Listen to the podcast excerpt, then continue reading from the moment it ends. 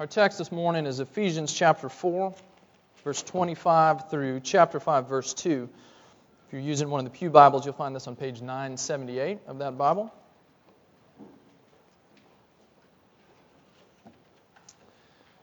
For the past number of months, with a uh, detour during Advent, we've been looking at the book of Ephesians.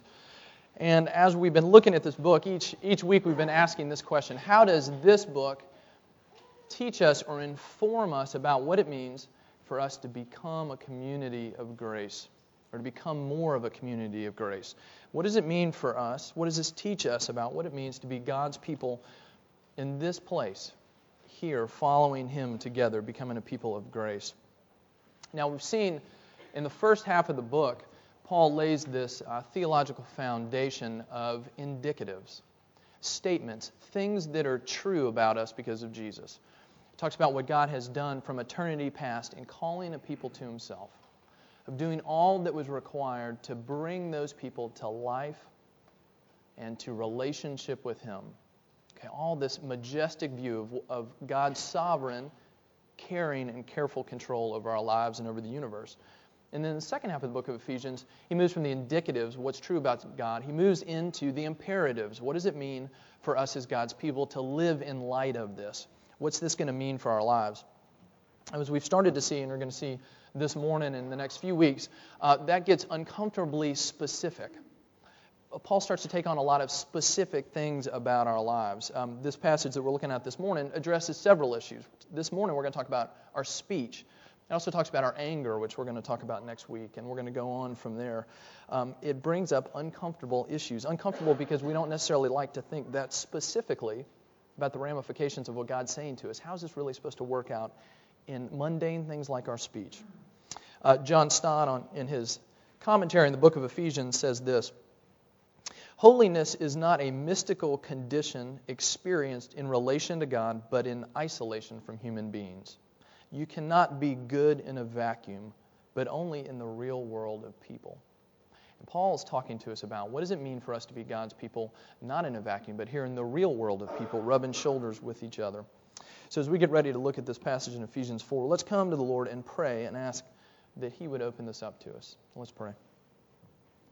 Father, this is your word to us. Um, we pray that you would use it to speak to us even this morning by the power of your Spirit. We are in need of a word from you. We need you to restore sanity to our lives. We need you to restore uh, right perspective to our lives. And we certainly need you, Father, to restore a right use of words to our lives. So we pray that you'd be with us now, again, by the power of your Spirit, that you would bring Jesus to us in your word. And it's in Jesus' name that we do pray together. Amen. Okay, let's read this passage again. Ephesians chapter 4, verses 25 through chapter 5, verse 2. Therefore, having put away falsehood, let each one of you speak the truth with his neighbor, for we are members one of another. Be angry and do not sin. Do not let the sun go down on your anger, and give no opportunity to the devil. Let the thief no longer steal, but rather let him labor, doing honest work with his own hands, so that he may have something to share with anyone in need. Let no corrupting talk come out of your mouths, but only such as good as is good for building up, as fits the occasion, that it may give, that it may give grace to those who hear. And do not grieve the Holy Spirit of God, by whom you were sealed for the day of redemption. Let all bitterness and wrath and anger and clamor and slander be put away from you, along with all malice. Be kind to one another, tender hearted, forgiving one another as God in Christ forgave you. Therefore, be imitators of God as beloved children, and walk in love as Christ loved us and gave himself up for us, a fragrant offering and sacrifice to God. Now, as I mentioned, we're going to be speaking about words this morning. Um, my family, the family, my family, when we grew, when I grew up, we we cared a lot about words. People were very careful with their words. Part of the reason for that comes from a couple generations away. My grandfather, who came to live with us um, after my grandmother passed away when I was in high school and early in college, loved words, and it rubbed off on the rest of us. He's one of those guys um, that you don't ever want to play Scrabble with. you know, uh, that just he he he'd pull out words that you've, you've never heard of, but you just knew that you didn't have to look it up in the dictionary because it, it, it really had to be an actual word because he just, he just played it. He's one of those, if you played Scrabble, you might not know that it, I don't know if it says this in the directions, but people who really play Scrabble, if you're the person playing the first turn, you have to start with a five letter word. And he wouldn't let you play anything less than that. He's like, you're going to have to bring your A game if you're going to play Scrabble with your grandfather. And I was like 12. So my family, my family cared about words. My, we grew up where frequently in conversation, multiple times a week at least, over dinner, somebody would say something or use a word, and, and somebody would be pulling out the dictionary or the encyclopedia. And I remember my wife Elizabeth, the first few times she came to visit our family, she thought, What, what planet are you people from that you're pulling out a dictionary in the middle of dinner? But in my family, words, words mattered. Now, in our text, we're going to see that words matter. But here's the thing for Paul, as he writes this letter to the Ephesians, he's not simply saying that a good vocabulary matters, that your choice of the best possible term matters. He's saying not simply that the words themselves matter, but the intention of our words matter. The way we put those words to use has great effect in our community. Our words and our use of our words matter. It matters that we put them to the use for which God's intended them. So here's the point for this morning. As members of God's new people that Paul spent the first few chapters elaborating, here's, here's who we are as God's people. For us as God's new people that He's calling out, we are called to put off words of death and to put on words of life. To learn to speak in a whole new way. In this passage, we're going to see it teaches us a few things about way, the way we speak. It shows us three things the foundation of our words, the power of our words, and the hope for our words. Okay, the foundation of our words, the power of our words, and the hope for our words. First, the foundation of our words. Look at verse 25 with me. Therefore, having put away falsehood, let each one of you speak the truth with his neighbor, for we are members one of another. Paul immediately launches into this idea of, of truth, truth rather than falsehood. And he says the foundation for our words as God's community of people is that they have to be grounded in truth. Now, he refers back to this break with the past. We talked about this last week, and it's in the first, in these preceding 10 verses or so, where Paul says that when you came to Christ, you put off this old self and you put on a new self. You became somebody entirely new. Something dramatically different happened in your life when, you, when Christ called you to himself. Now, Paul's gone on to say, we need to live in light of that if you put off this old self, then you need to put off all the things that go with it. And you need to take on all the things that go with this new self Christ has created us to be. And what he's saying here is that when that happened to you, when Christ called you to himself, he said, You put off falsehood. You walked away from what is false into what is true. And he's saying now, we have to live in what is true. We find that, as Paul points out, the truth, it's not simply this abstract thing, but it's now rooted in a person. That we find truth now, not just out there in the universe, but we find it in Jesus. Look at verse 21, again, backing up to the passage from last week. He, talk, he says, You have heard about him, Christ. You were taught in him as the truth is in Jesus. He said, All this teaching you've received points you not just to a set of facts, but to a person who is the truth. That sounds a lot like what Jesus himself said. John 14, 6. He says, I am the way, the truth, and the life. He says, Me. I, I am the truth. Jesus says, it's embodied in me. And we know that throughout Scripture, that God Himself is a God of truth. We don't just see that in Jesus. If you think back to the Old Testament, Exodus chapter 20, when, we were, when God's people received the Ten Commandments, the ninth commandment, you shall not bear false witness against your neighbor. Okay, now why is that the case? All of the Ten Commandments, why? Arbitrary rules that God has somehow sort of imposed upon our lives to bring constraint. Not at all. What do the Ten Commandments do? They tell us how we were meant to live because they reflect the very nature of God Himself. When God says, don't commit adultery, why does He say that? Because He is a God who is faithful to His people. And He's created us to reflect that by being faithful to each other. When he says don't steal, why? Because he's a God who adequately and abundantly provides for his children. And so we're to reflect that not by taking from others, but by giving, by being generous, by not stealing. Why does he say don't speak things that are false? Because he is a God of truth who doesn't speak lies to us. Now, flip this around. What if that were not true? What would it be like for us if God was a God who twisted the truth, who lied, who couldn't be trusted to give the straight story? What if when we opened up Scripture, we couldn't trust that this really was His Word to us and was reliable and true? Okay, now I'm not talking about all the questions that many people have, and maybe some of us have, about whether or not this book that we have, is this really what God spoke to us? Is it really reliable? Okay, good questions. That's not the question I'm asking this morning, but let's say this, let's say we know this is His Word. It's God's Word to us, but can I trust it? Is God in this Word telling me things that are really true? Now, what if that were not the case? We'd be in the worst possible situation. We would know that God is real. We'd know that He's spoken to us. But we know that those words couldn't be trusted, that we had to always evaluate them. We always had to weigh them. Is this, can I listen to this one?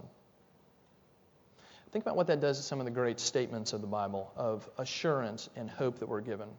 In Matthew 11, 28, Jesus says this Come to me, all of you who are weary and heavy laden, and I will give you rest. Really? Will, will he really do that? Is he speaking the truth to me? What about Romans 10, 13? Everyone who calls on the name of the Lord will be saved. Can we trust that? Is he speaking truth to us there? Can I bank on that? Titus 3, verses 4 and 5. But when the goodness and loving kindness of God, our Savior, appeared, he saved us, not because of works done by us in righteousness, but according to his own mercy. Can I trust that? Does God really save me because of his goodness and not my own? Or is he lying to me here and I really need to be good enough to earn his favor? Is God trustworthy? How about this one? Hebrews 13:5. Keep your life free from the love of money and be content with what you have, for God has said, I will never leave you or forsake you. Can I really be that free with my money? Can I really trust Him that much with my financial security? Because He's promised not to leave me or forsake me. Is that true? If it is, then imagine the life and the freedom that speaks to us.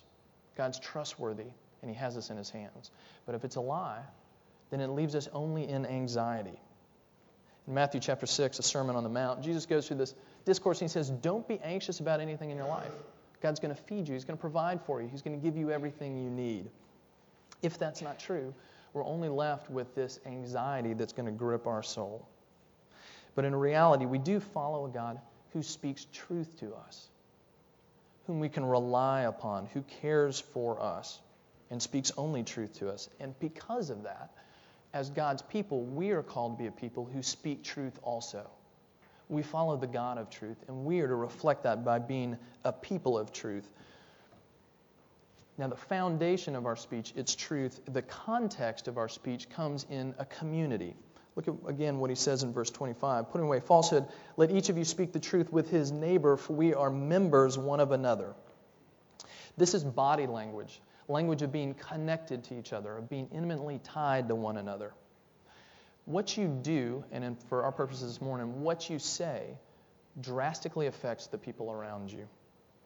Um, Elizabeth and I we lived in Chapel Hill. The pastor at the church we attended made this statement once that stuck with us. He said, You don't sin in a vacuum. Everything you do affects everyone else around you people within this body of believers, people within the larger circle, the community that you rub shoulders with. We don't sin in a vacuum and we don't speak in a vacuum. Earlier in chapter 4 and verse 15, Paul says that we are to speak the truth in love. God is a God of truth, so we speak truth. And we are intimately tied with one another, so we speak in love. We bring words of truth and love. The foundation of our words, it's truth. Okay, now the second thing this passage shows us is the power of our words. This was driven home to me, um, it'll be 10 years ago in February, uh, when uh, Elizabeth, my wife, we were unmarried at the time, and she was living in Colorado. We, I'll spare you all the gory details. We had a lot of on and off again phases in our dating. All the offs were my own fault. And after a long series of that, Elizabeth's working in Colorado, and I come to the realization this is the person that I want to spend the rest of my life with. I want to marry her. That's what I do. Got on a plane, I flew out to Colorado, I rented a car, and I drove to this place where she was working. And I surprised her. and I pulled out a ring, got down on a knee, and said, Will you marry me? Do you feel the uncomfortable silence? this is nothing compared to what I felt that day. For eternities, I'm, I'm sitting there looking at her, and she's not saying anything. Now, in reality, it was at least five minutes. If you've ever been in the situation of asking an important question, you know that that is a really long time. And I'm starting to think this is not going well. but I knew, I knew that the next words that came out of her mouth were going to have power in my life, for good or for ill. Was, they were going to change the course of my life. Those words were going to have power. And Paul tells us that all of our words have power. Words are inherently powerful, not just the I do's of our life, but all our words have power. Uh, Proverbs 18:21 says this: "The tongue has the power of life and death, and those who love it will eat its fruit." That the tongue has power. Now, switch the metaphor for a minute. Imagine, imagine nuclear power. Okay, it can bring great good and it can bring great harm. You can go across the river here and you can build a nuclear power plant, and it can provide power for lots of people. Things that bring good things into our life. And you can use the same technology to build a missile and bring great harm into somebody's life. But either way, nuclear power is exactly that it's powerful. And Paul is saying, like that, our words have power, and it can be used one of two ways. One, it can bring death or it can bring life. Let's look at bring death. Verse 29. Paul says, Let no corrupting talk come out of your mouths, but only such as is good for building up. No corrupting talk. What is corrupting talk to? It, it, it destroys, it undermines. The, the word for corrupting here in the Greek, the same word that you'd use for fruit that's rotting on your counter. It's corrupting from the inside out. It's falling apart. It's bringing damage. Back to the nuclear illustration, some of us um, use our words like this We launch nuclear missiles into other people's lives, and they cause enormous explosions. Most of us are more subtle than that, though. Okay, we're not launching nuclear missiles. Uh, we're just setting off dirty bombs, right? You know what a dirty bomb is? It doesn't have nearly the big explosion, but it's got nuclear stuff in it that sprays radiation that affects everybody around them. Not as big an explosion, but just as corrupting.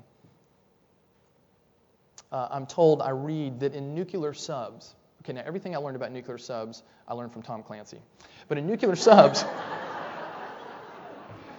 sailors apparently, uh, you know, wear, have a little, have this badge on their uniform, and if there's ever a leak in, in the reactor, then you can check that badge and find out how much radiation that you've been exposed to radiation that leaks out. Now, let me ask you this your family, your friends, everybody you come in contact with has a radiation badge on the front of their clothes.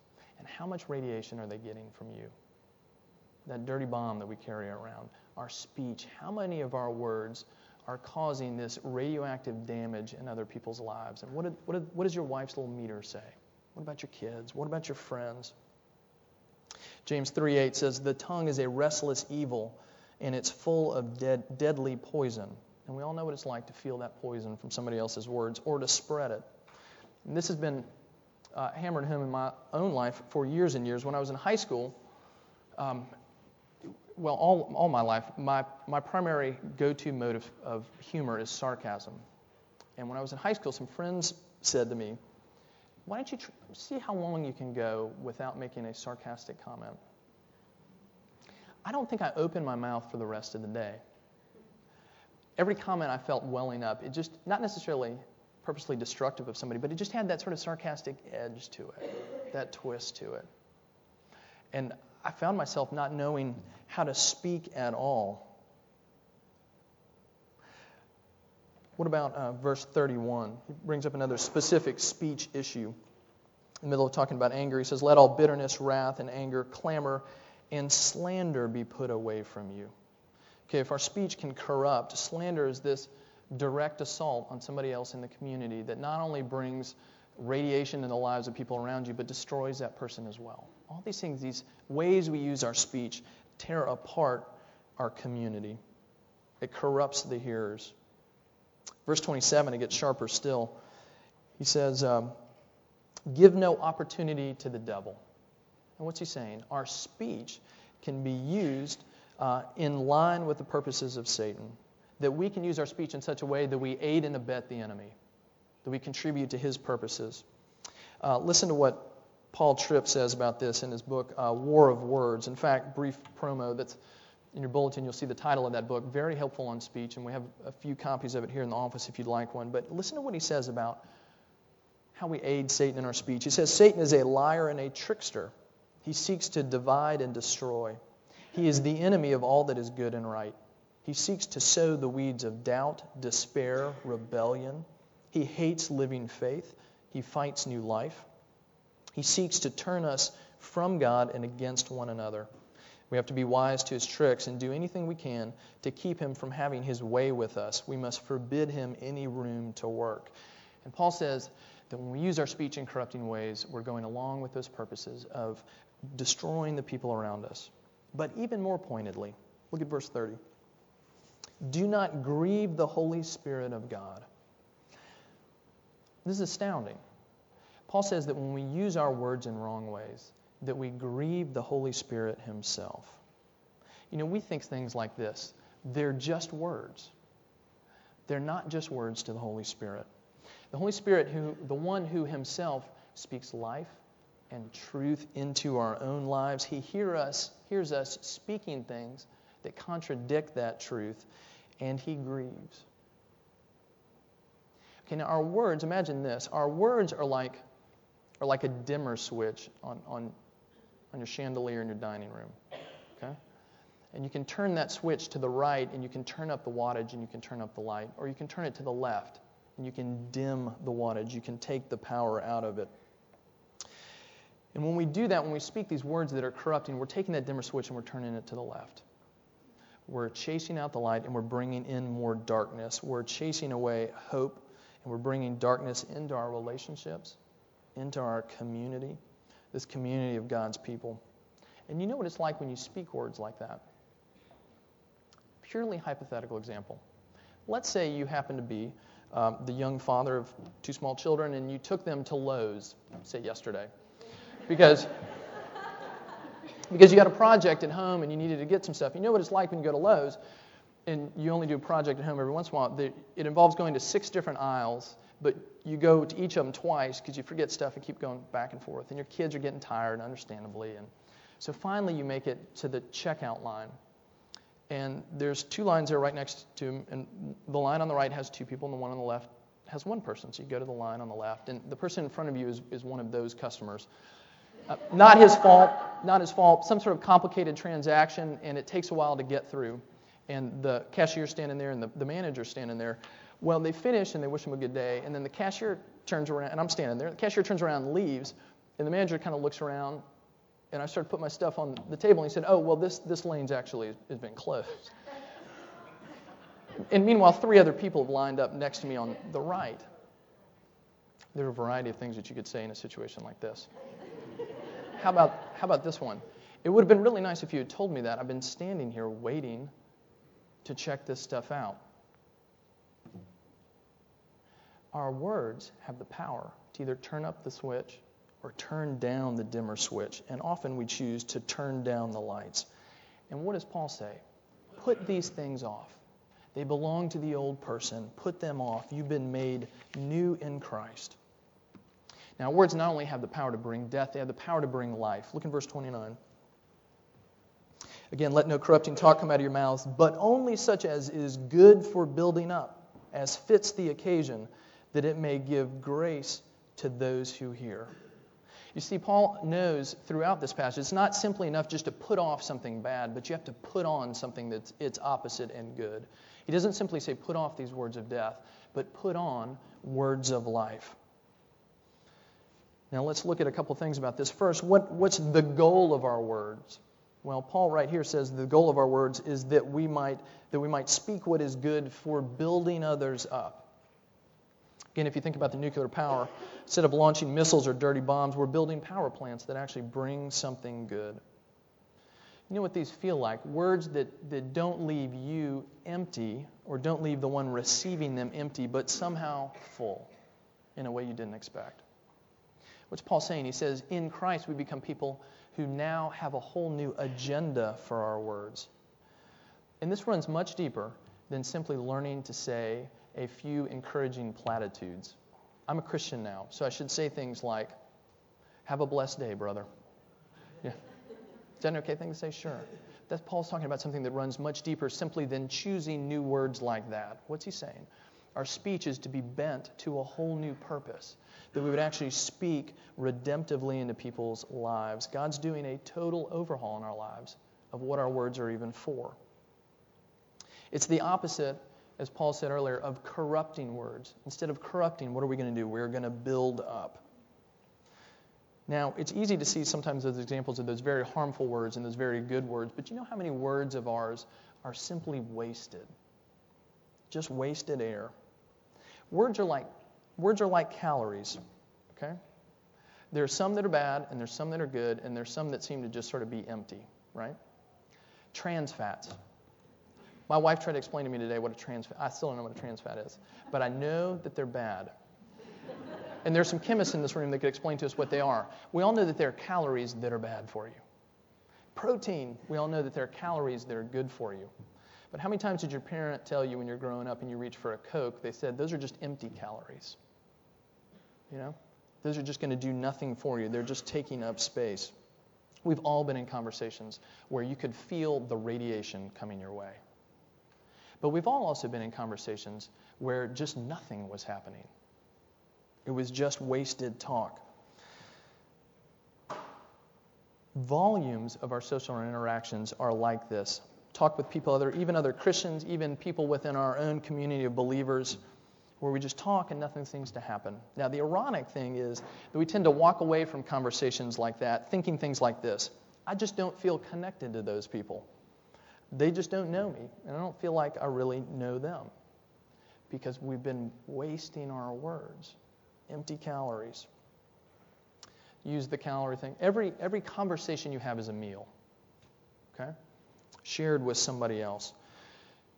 Now, as you know, in, uh, over in Colonial Williamsburg in Merchant Square, there's one building that holds two restaurants, and I think they're probably owned by the same people, and there's not even a door in between them. You've got the Fat Canary on the left hand side, and you've got the cheese shop on the right.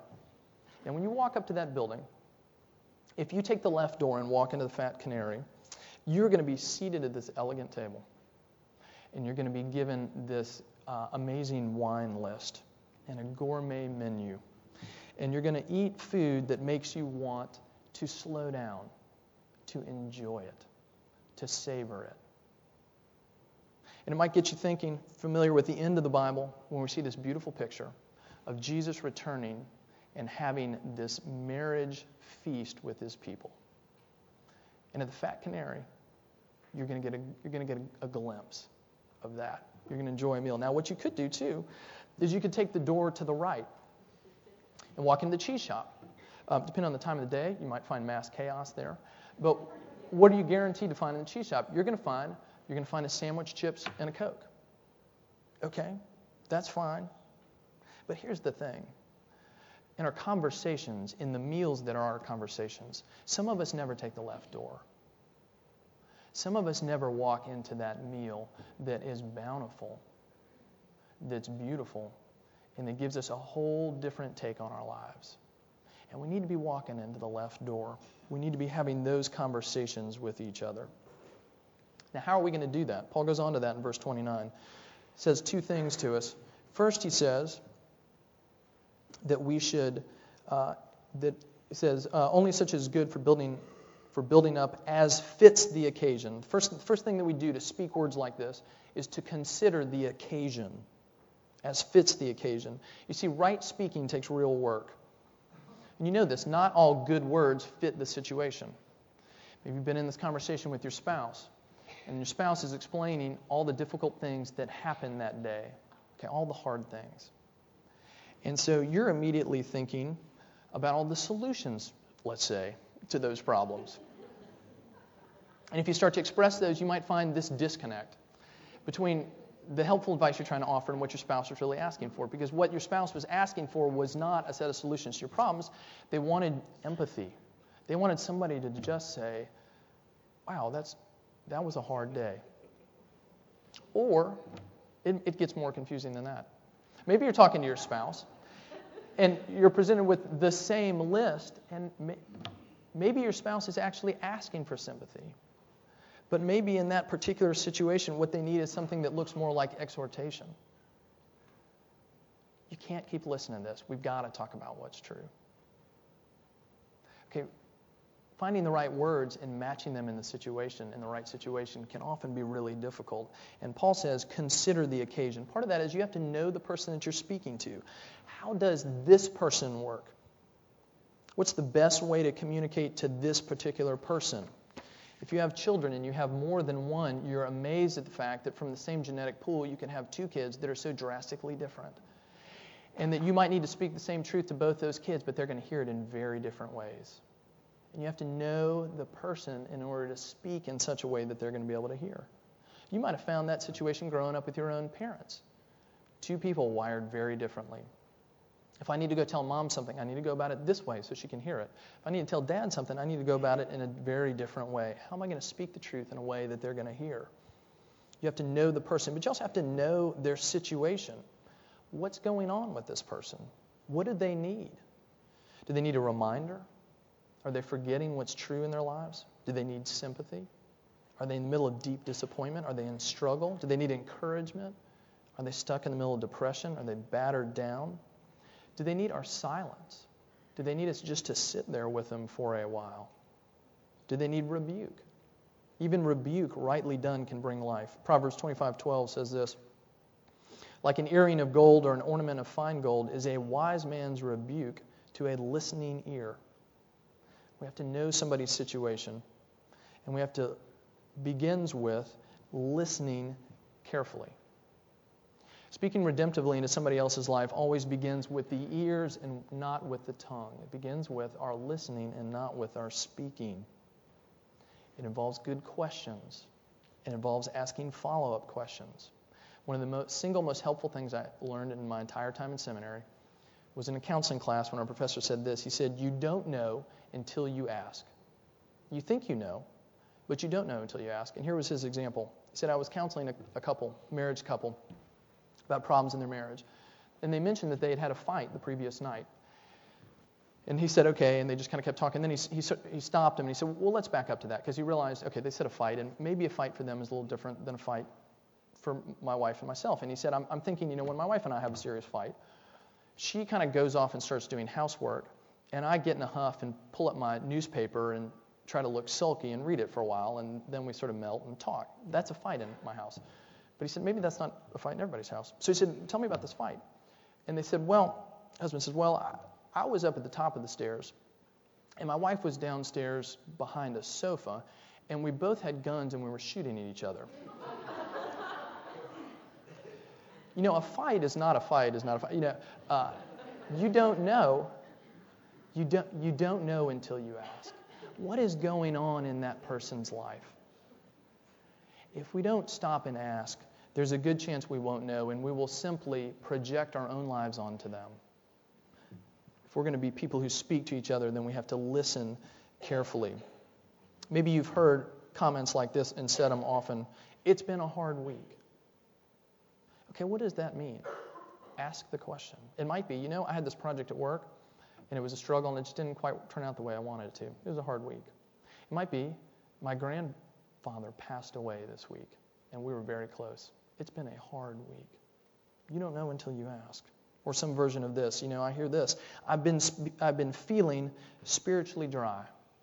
Okay, that might mean that you've been a little discouraged praying this week and you just, it just hasn't been working for you, you feel like. Or it could mean that you're on the verge of abandoning your faith and turning away from God.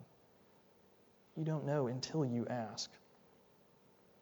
So here's maybe a question to guide us as we think about relating to other people when you're talking to somebody, at the end of that conversation, can you articulate for them what their world feels like?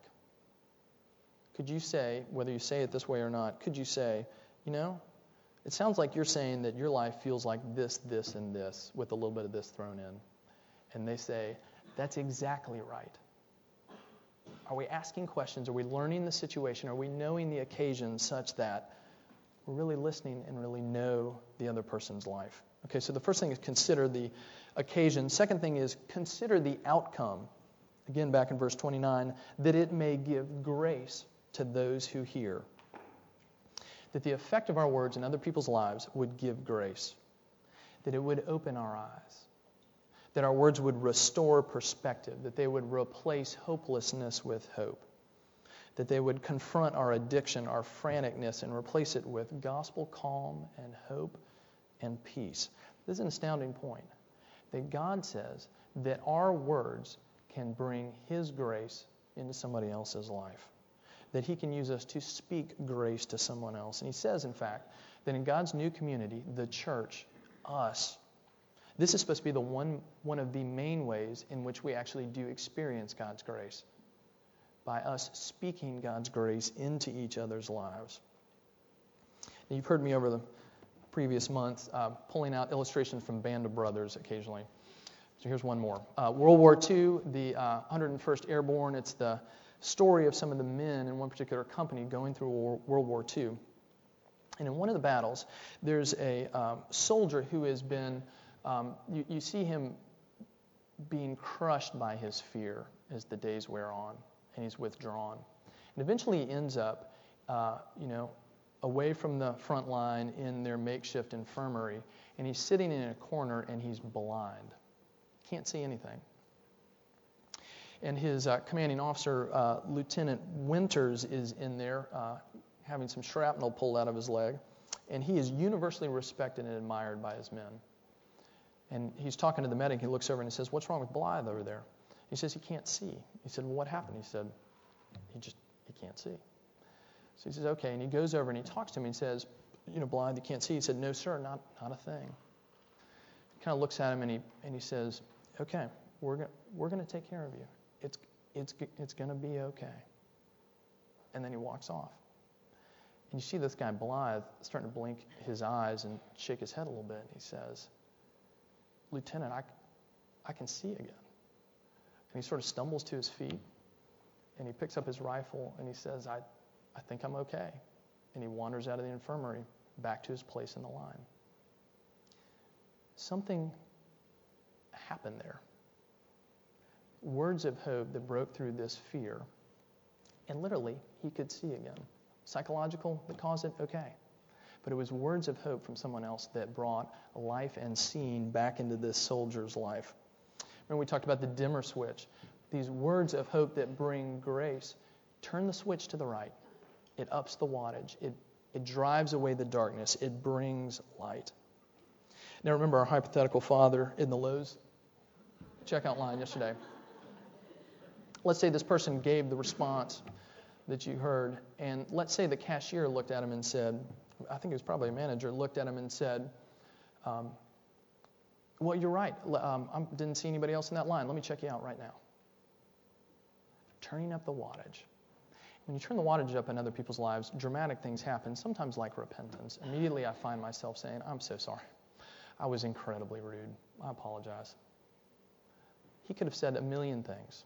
He could have turned around and left the, left the lane closed. And instead, he turned up the wattage and it brought light into the situation, and it brought light for me, somebody in that moment who very much needed it. Now, I've been on both the giving and receiving end of these words. I've been on campus in our coffee shop. I've had conversations in my office with some of you um, where we begin to ask questions like this What is God, what, what's He maybe up to in your life right now? What's going on in this situation? You feel hopeless, you feel dry, you feel abandoned right now. But let's talk about the real hope that Christ speaks into your life even right now. And we talk about the love of Christ. And what happens? The, the lights, they begin to come on again. Mysteriously, the Holy Spirit uses weak words like that of pointing back to the gospel to say, here's what is true about your life. And you start to see the lights come back on. More power comes back into the life. People see again. Over a cup of coffee. God turning up the lights in our conversations. And I've been on the receiving end too. People looking into my life and speaking words of life and perspective and reminder and hope. Brandon, you're not believing what is true about this situation. You're forgetting the truth again. God is at work here. You need to open your eyes. And over time, occasionally, I've learned to ask for this. Speak the gospel to me. Remind me what's true. I've forgotten it again and I know it, and I need you to speak it into my life. Scripture says, Paul says, put on these things, put on words of life. And here's maybe a, a question to chew on as we go home today an applica- application question. Maybe ask somebody this week, maybe today, maybe in your car ride home. Uh, what is it like to speak with me? How would you characterize my words, my conversation? Does talking to me encourage you and point you closer to Christ, or does it actually point you away? Do you leave a conversation with me encouraged or discouraged, or utterly unchanged? Ask your spouse, ask your parents, ask your children, ask your friend. You see, you can't really know the answer to this question until you ask, because we all think that we are always turning up the wattage. And until you ask, you won't find out if that's really true. Our words have power. And lastly, what, is, what does this passage tell us about the hope for our words, briefly? Chapter 5, verse 1 and 2. Therefore, be imitators of God as beloved children. Walk in love as Christ loved us and gave himself up for us, a fragrant offering and sacrifice to God. He says, Be imitators of God as beloved children, children who are loved by their Father children who are learning to speak like their Father. What is the hope for our words? The hope for our words is that God Himself speaks words of hope into our lives. The hope for our words is that we are people who have received good words from our God.